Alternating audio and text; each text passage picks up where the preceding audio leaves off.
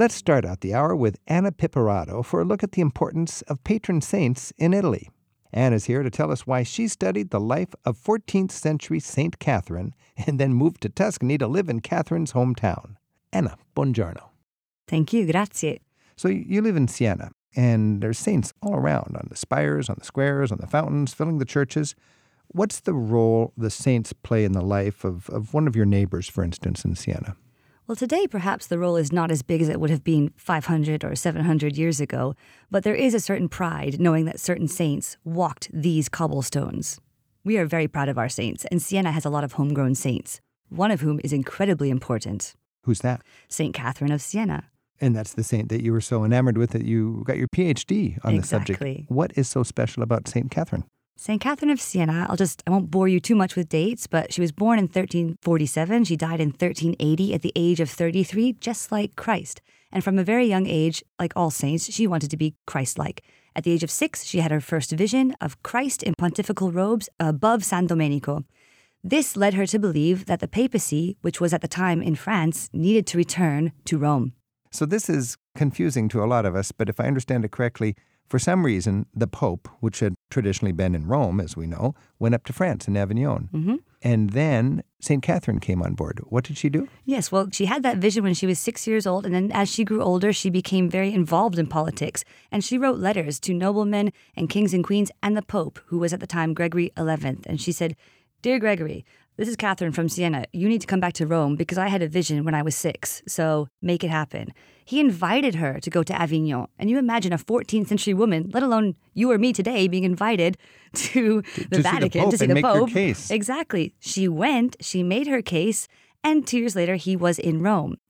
Uh, sorry, one year later, he was in Rome. In 1376, he returned. In 1378, he died, and a new pope was elected. But this new pope was Roman and not French.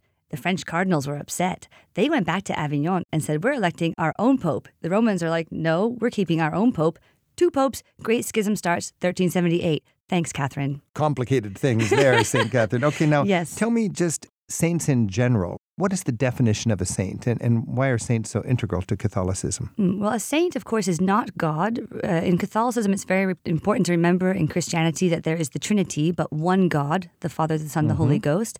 In Catholicism, the Virgin Mary also plays a very important role, but she's not God. She's not a saint. She's something in between. And then you have saints, and saints really act as they don't intercede on our behalf. They haven't got a direct line to God, but they can help us become closer to God. We can emulate their practice to become more Christ like. Not to be Christ, not to be a saint ourselves, but to be good people. So to inspire us, to inspire us. to set a good example. exactly. Many of the saints are Italian. Yes, Is that just because a lot of the popes are Italian until modern times? I think so. So uh, it's not that Italians are more saintly than other people. They just happen to You've met Italians, Rick. We love them, but come on. That's right. So now, from a Catholic point of view, you've got the Mm. Virgin Mary, hmm and you've also got the saints. Yes. And you've got God. Uh, hmm what is the utility of a saint? Do you appeal to a saint to appeal to the Virgin Mary to appeal to God, or In some cases, yes, but in some cases, if you've got a problem that's relatively minor, you lose your keys, you pray to St. Anthony. He helps you out. You don't need to bother the Virgin. You don't need to bother God. He can help you out. So there's an appropriate saint for whatever your problem may Yes. be. There's a lot of saints. How many saints would you imagine there are? You know, it changes because sometimes they get desainted if people don't think they're holy enough or they're just not granting any more miracles Right. and they get their halo taken off. But there are hundreds and hundreds of saints. I understand there's a saint for each day, Yes. and you are Anna, and Anna. Saint Anna would be your patron saint. And Yes. What What is her day? Uh, the 26th of July is my onomastico, my name saint day. So if, if you are uh, respecting the whole idea of saints, you kind of have two birthdays. Yes, in a way, yes. Everyone says buon onomastico. The first time, what? Huh? What? Nobody knows your birthday, but everyone knows your name. So they know your onomastico. So they'll know what your name is. Exactly. And are most Italians named after a saint? In general, yes, the traditional names Anna, Sara, Old Testament names, New Testament names, so many Marias, Anna Maria. Anna, of course, is the mother of Mary. So This is Travel with Rick Steves. We're talking about saints with somebody who knows a lot about saints. Anna Piperato got her PhD in St. Catherine, and she's a professor of art. She lives in Siena. Our phone number is 877 333 7425. And Deborah's calling in from Paxton in Massachusetts. Deborah, thanks for your call. Hi, Rick. Thanks so much for taking my call. It had occurred to me I had visited my cousin in Montanata, and we were out strolling the streets of Passeggiata, and he was very happy to point out to me the statue of Padre Pio, and pointed out that as we traveled throughout Italy to look, because we would notice that the villages all in southern Italy all had a similar homage to Padre Pio. And uh, of course, he was from the Gargano Peninsula, not far from Montanata.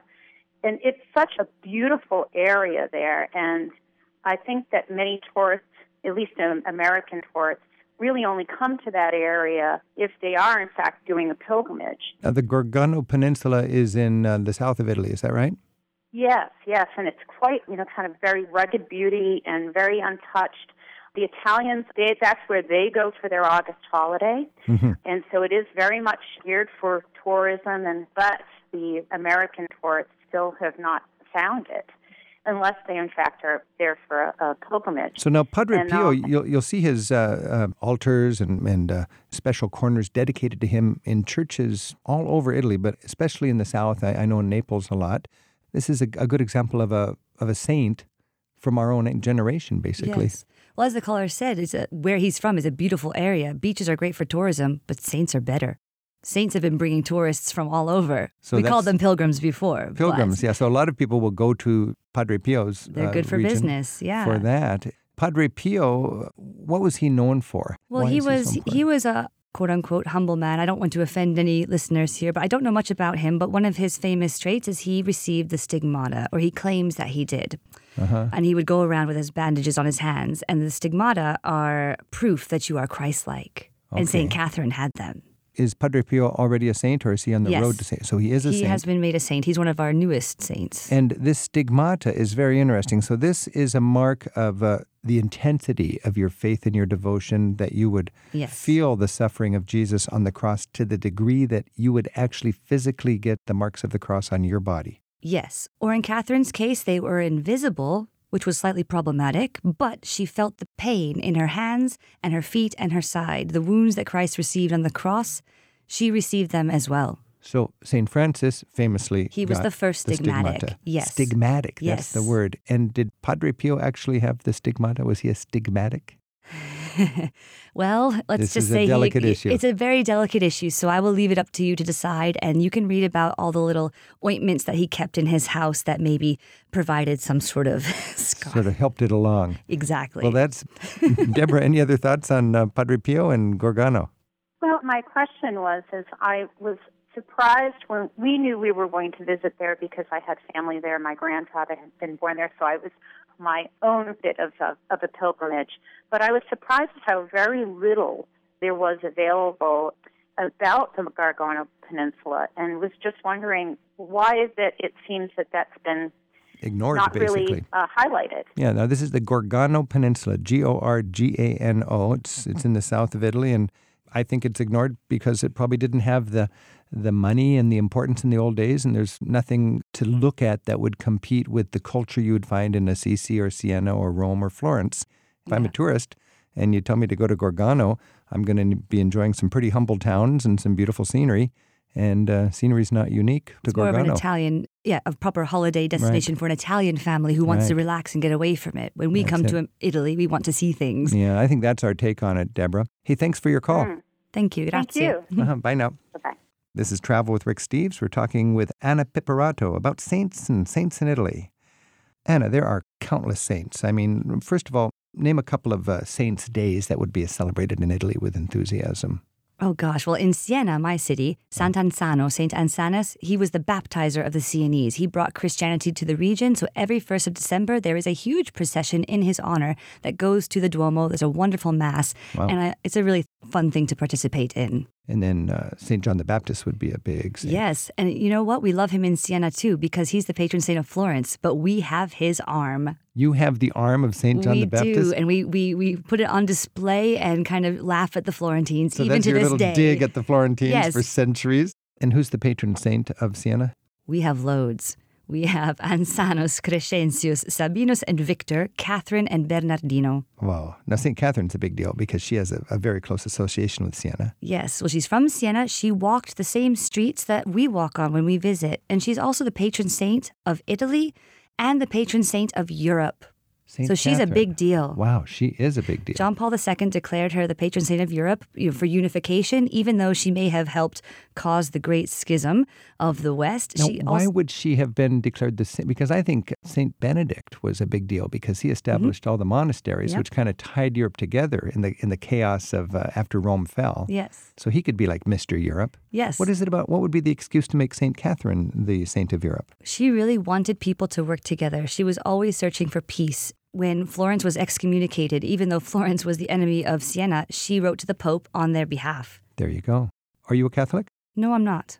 What do saints mean to you? You've spent so much of your life studying saints and, and obviously quite enthusiastic about saints. I do love my saints. I love all saints, but I especially love the early modern saints. That is, saints that we know existed. We know their families. We know where they came from, what they did before they became a holy person. So when you walk to St. Catherine's house, maybe a few cobblestones have been replaced over the years, but she walked those same streets. and she inspired people centuries ago? Yes, if you go to to her house or if you go to the Basilica of San Francesco in Assisi to visit St. Francis, mm-hmm. it doesn't matter what you believe. People have gone there believing, and there is an energy in these spaces that I find fascinating, and I get those goosebumps again. I find myself often quite moved in these places of worship. Very nice. Anna Piperato, thank you so much for a little insight into saints and uh, an Italian appreciation of saints. Thank you, grazie mille. Rick Steves has spent a third of his adult life in Europe researching and writing guidebooks. Europe Through the Back Door teaches the skills of smart travel.